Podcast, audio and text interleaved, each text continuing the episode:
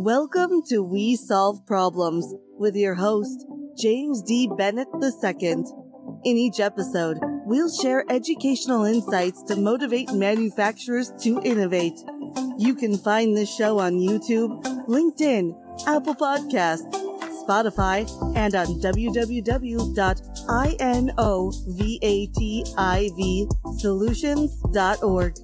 Now, here's the host of We Solve Problems, James D. Bennett II.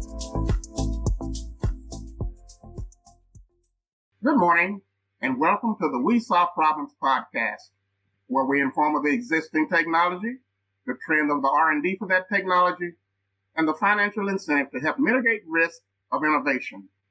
I'm your host, James Bennett. Today we're talking about commercial, commercializing new technologies into new and complementary businesses with Mr. Greg Jones, who is owner, general manager, and president of the firm P&L. Mr. Jones, could you give us a brief summary of your background, please? Sure. Well, good morning. Thank you for having me. Uh, so, yes, I um, have spent a significant part of my career in the investment banking world, uh, underwriting deals and mergers and acquisition. And then the other half of that was I was the uh, president or the general manager of a new ventures group of a major manufacturer, where we would look at new ventures and new opportunities and licensing technology to bring to scale, as well as to commercialize into other business units. So we were the intra intra venture arm of a large manufacturer. Okay, and that is why it's important to hear what you have to say today. Glad to offer up a few thoughts. Good. To put today's podcast into context, over the past few decades, we have witnessed an increase in investment in technology entrepreneurship. The founding of startup firms developing inventions with potential commercial application. Because of their youth and small size, new innovators have little experience in the markets for which their innovations are most appropriate, and they may have several technologies at the stage of potential market introduction. For these firms, a key challenge is how to translate promising technologies into a stream of economic returns for founders, investors, and employees. In other words, the main problem is not invention, but commercialization. Today, we'll offer insight identifying the key drivers of startup commercialization strategy and the implications of these drivers on industrial dynamics. The framework links strategy to the commercialization environment and strategic conditions facing a firm translating an idea into a proposition of value for a given market. To begin the dialogue, let's define the topic. Uh, Mr. Jones, can you tell us what is the commercialization of new technology? So the commercialization of new varied descriptions and identifications, but I would say the commercialization of new technologies is the opportunity to identify a concept and or a thought or concept to take that thought and concept to prototype, to get um, a number of people to experience that prototype and experience um, your idea and your concept, and then to lead it to the next stage, which would be uh, sort of from prototype to beta test to commercialization, which may be the first contract opportunity. But I see commercialization as a more mature stage. I see those early stages as testing and prototyping and developing the market. I see commercialization as when there's certainly more than one and probably multiple customers of the product that you have developed. I see. Well, now, several factors have been identified over time uh, as difficulties of technology commercialization. So what are some of the problems in technology com- commercialization? In other words, what are some of the value propositions in the new concepts and ideas? Yeah, I think the uh, some of the challenges is really just what you spoke about is a value proposition. Um, you know, all ideas, and I'm a victim of this on my own thinking sometimes, not necessarily as relates to product, but all ideas may not be received by the market as well as you think they should be. And your being a market of one does not justify the development of the technology or the commercialization of it. You know, it's the um, the old phrase of "Does the tree make noise when it falls in the forest if you're not there? Well, you don't know because you're not there. So does the technology have value if it is not in the marketplace or not been received or voted on, quote unquote, voted on by the marketplace? So I believe that that uh, some of the, the challenges is just that it is really getting to a point where you look to the market to solve a problem, and sometimes, sometimes, I think we get a number of inventors or creators that get to the path of creating the best widget, and they should, they should. However, it is not without um, can't be done in a vacuum. You can't go down to engineer or develop a 100% perfect product, A, because you don't have unlimited time, and B, you don't know whether the market will accept it. So I say spend significant time on developing the value prop of the of the item, the concept, the innovation. But your best lab, your best lab for your product is the marketplace, and you've got to get into the marketplace to to um, to have folks test, understand, and give you opinion so you can rework it. Product and development uh, comes from the marketplace's response to your original idea. I see. Okay, then with, with that, let's say our invention is not better than the existing technology. Mm-hmm. And the problem that, that's being solved is not much bigger, faster, stronger, more powerful. But that doesn't mean that it's not a good idea. It just may mean that it's difficult to sell. So now, what are some examples of challenges faced in business development and relationships versus technical product or concept appeal? I, I think it is really, you, you mentioned Q, I think it is really business development. Um, you know, Apple started with small computers or small desktops. Mm-hmm. Um, they weren't the only one. There have been multiple uh, software approaches. So the idea that they are competing products in the marketplace can be good. Um, is good, should say that it is good because it allows one to refine. So you may not have to be the only one. No reason to be monopolistic. And if you get too big, the federal government doesn't like you to be monopolistic. So you don't have to be the only one. But I think you can carve out specific niche that you can pursue. And perhaps your product may be, or your invention may be similar to the person down the street. However, there may be some other value that you bring. You may be quicker to the market. You may be more responsive. You may fit, fit a, a corporate social responsibility interest of the customer. So you can have two products. Um, the world in the U.S. is made of multiple products that basically serve the same thing, competition. It's just a matter of how you develop and how do you nurture your client base to help you continue to develop. And then you may develop some aspects of that product that may be better than the comp- competitors that you fit into. And it could be something social. It could not necessarily be technically. It could be the fact that I like this product because it has some sustainability involved. I like this product because, you know, it's the, uh, they don't need me to give them advertisement. It's the Tom's Shoes approach. Buy one, I give one away. So there's something that's appealing and not necessarily may be the uniqueness of the technology. It may be the whole business brand that you're selling to your customers. Now, with those inventions and getting to, getting it to the market, all those products, services, and innovations, they all begin with an idea, but as a scientific product, they're going to require more discovery work up front, a lot more R&D to, to put up front, to put, put forth your best effort to the market. Now, what is the commercialization process and what is considered a successful process that brings an idea to market? In other words, how do we get in the market and test the concept? Yes, I, I, I agree with you. You need, um, you certainly need support in terms of research and to get to the commercialization. And this is where sometimes inventors and creators may look to partners or may look to other entities. You find a lot of new products and new entities may be looking for that strategic investor.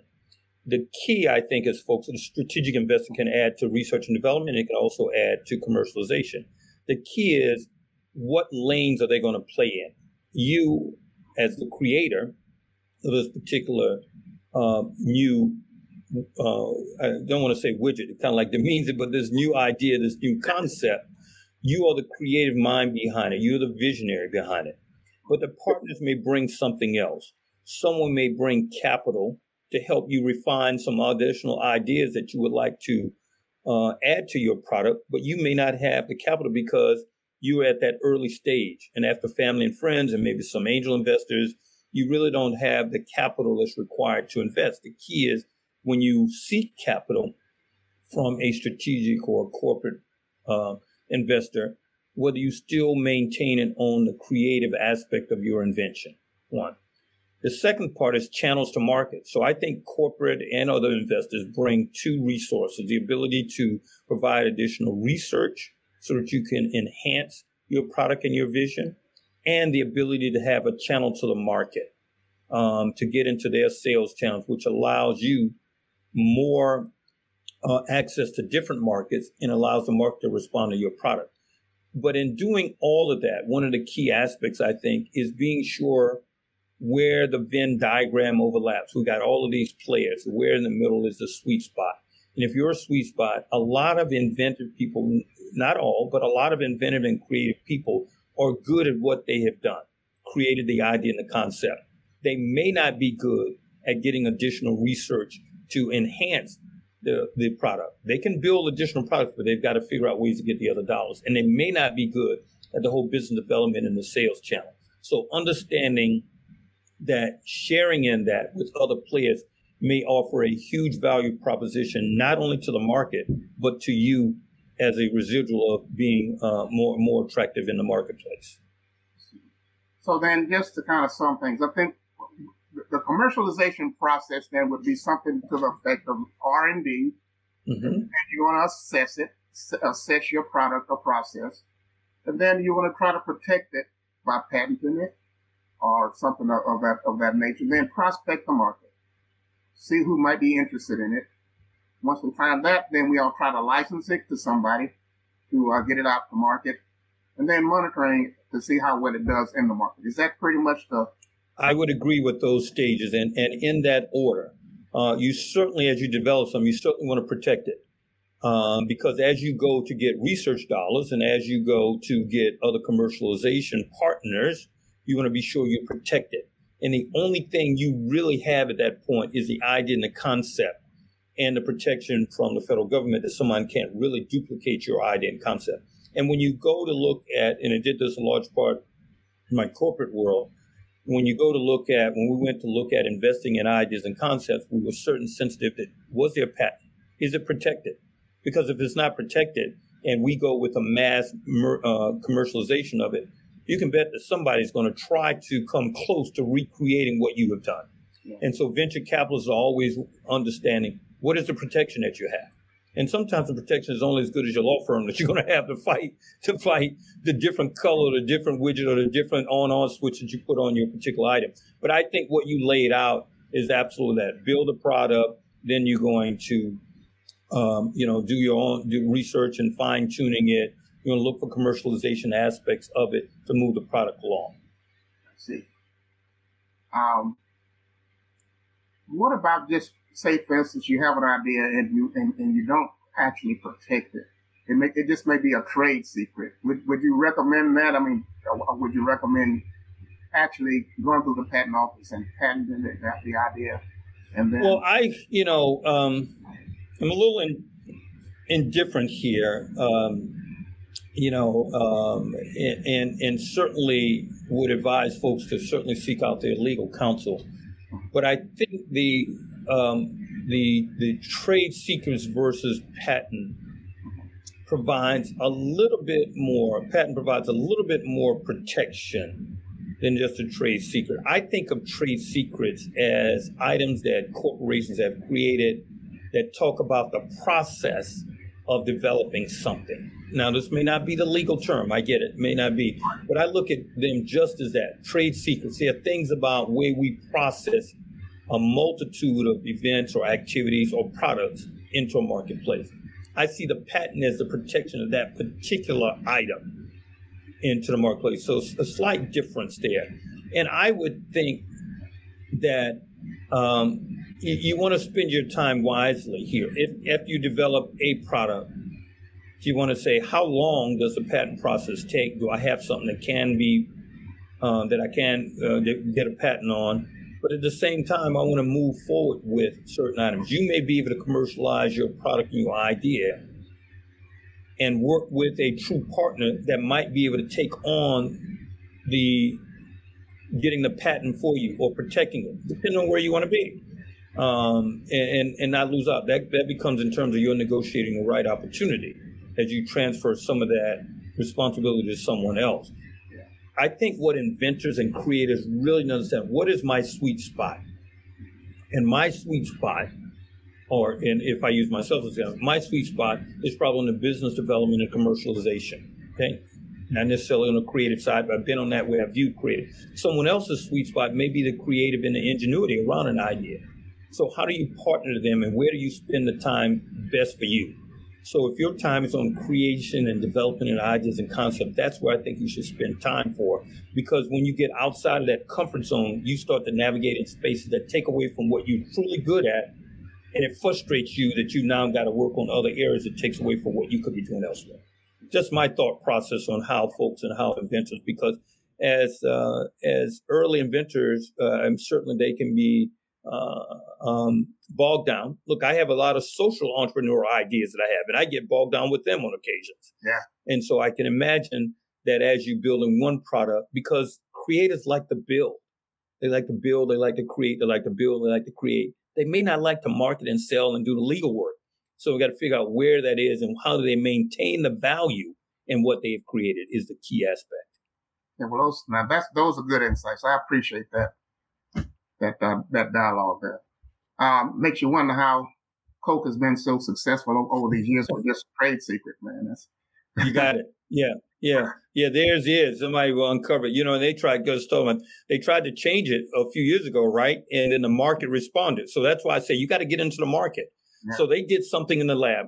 Uh, you know, perfect example. They did something in the lab. So we're going to mm-hmm. come up with a new formula. They put it in the marketplace, and the market responded in an uproar. They went back and says, "Oops!" And if Coke can do that with the billions of dollars, you can imagine what a small or what a uh, entry level entrepreneur might want to do. So you may want to get to the market sooner than later just to test it out, because as you start to grow, others are going to wonder what has been your traction and what has been your uh, opportunity to refine. Yeah, well, that's what I usually tell people who have ideas.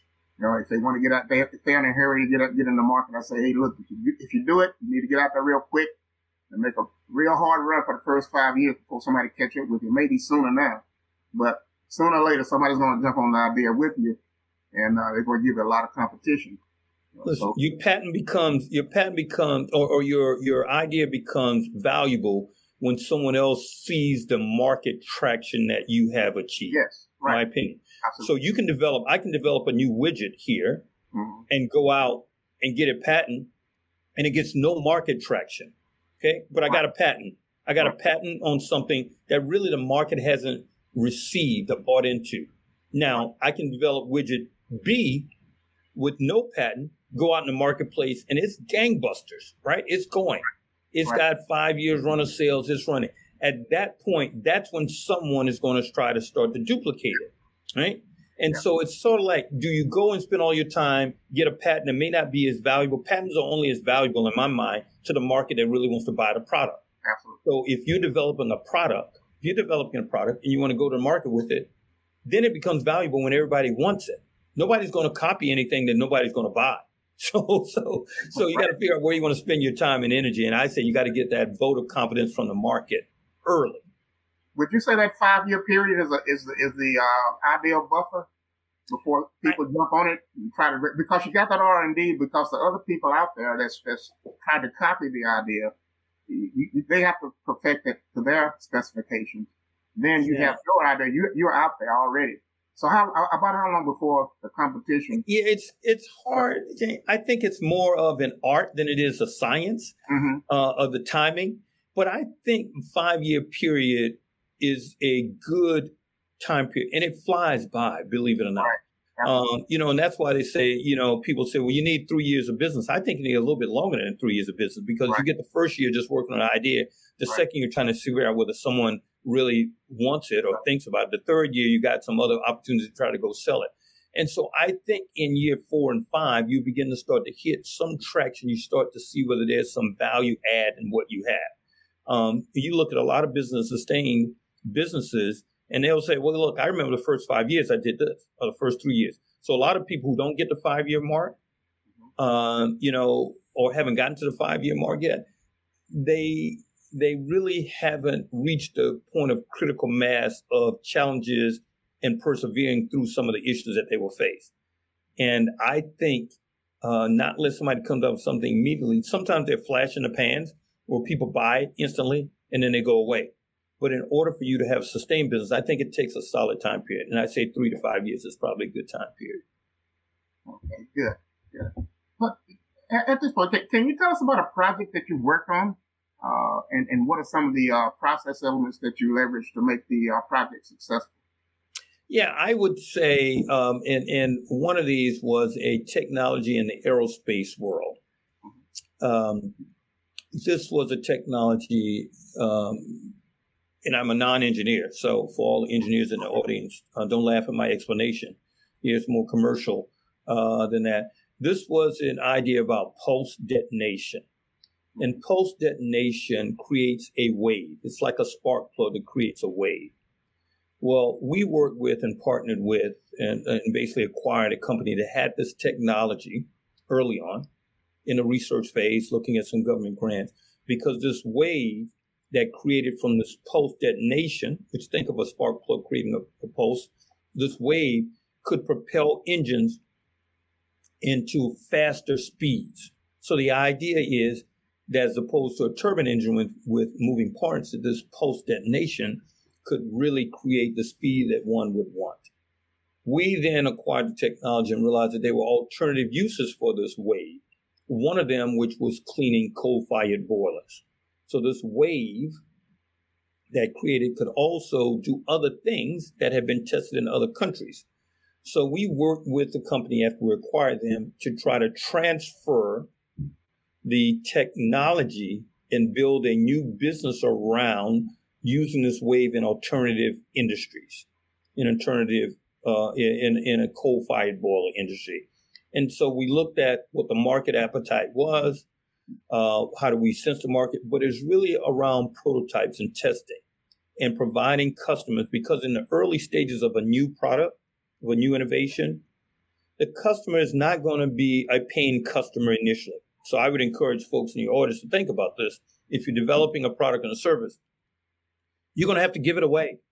You're going to have to let folks uh, give it away, quote unquote. You're going to have to let folks test it. You're going to have to let folks um, see it, touch it, feel it, use it in their system. And that's a part of the, the funding that you need. And so we were able to utilize that with some of the corporate dollars to get this technology transferred into a different industry. But it took us a while. It took us two to three years, took some testing, uh, allow customers to to evaluate it on their own time to see some of the experiences that they would have from it.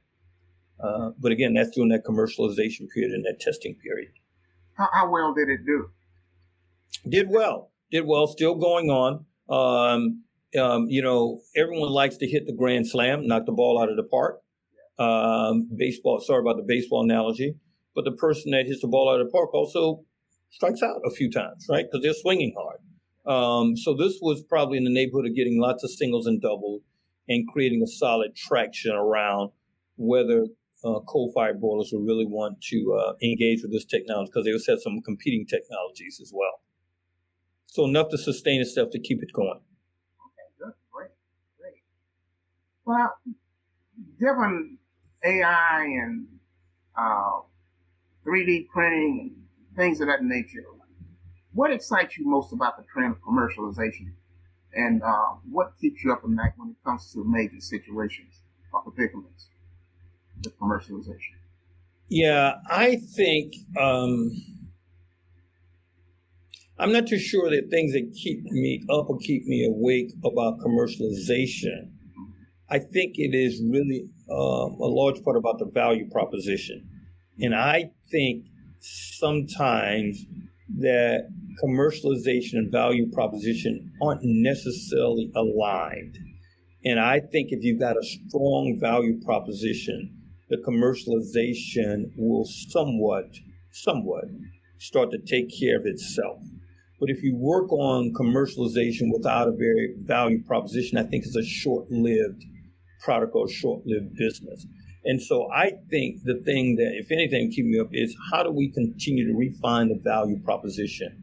And as the marketplace moves, as, a, as things happen, what is our value proposition? You mentioned AI and other things and, and uh, uh, printing. As the market moves, what if I have a product or service related to that? How do I adjust? What is my value proposition? Because your value proposition changes maybe not every day, but it changes as the market changes. And I think sometimes we get so wedded to our widget that we don't think that it should change as the market changes. So, if anything, I think it is value proposition and constantly thinking what the value proposition is that I offer the customers and the client because somebody else is thinking about the next one. Yeah, well, one of the things that have come up uh, over time with me looking at uh, patents is um, artificial intelligence, the, the, AI.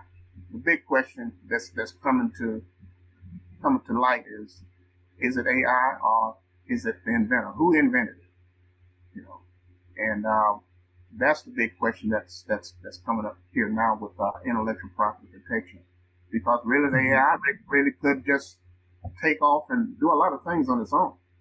You know? Sure can. Yeah. Who, who, who, who did, is, is it the program? Did AI actually machine learn and up, upgrade its, its ability? Yeah. So yeah. Who, who, invented it? Who invented it? That's right. Yeah. That's, you that's know, situation. The, the one thing also that with technology and new innovations, a lot of people want to be first to market. Right. Uh, first to the market can offer certain benefits, but it certainly offers some challenges also. It's almost want to be a second fast mover because a second fast mover can take advantage and and um, take advantage of what they've learned from the first mover and move equally quickly with a new and improved product or service. Yeah. Well, with that, we'll have to bring this podcast to an end.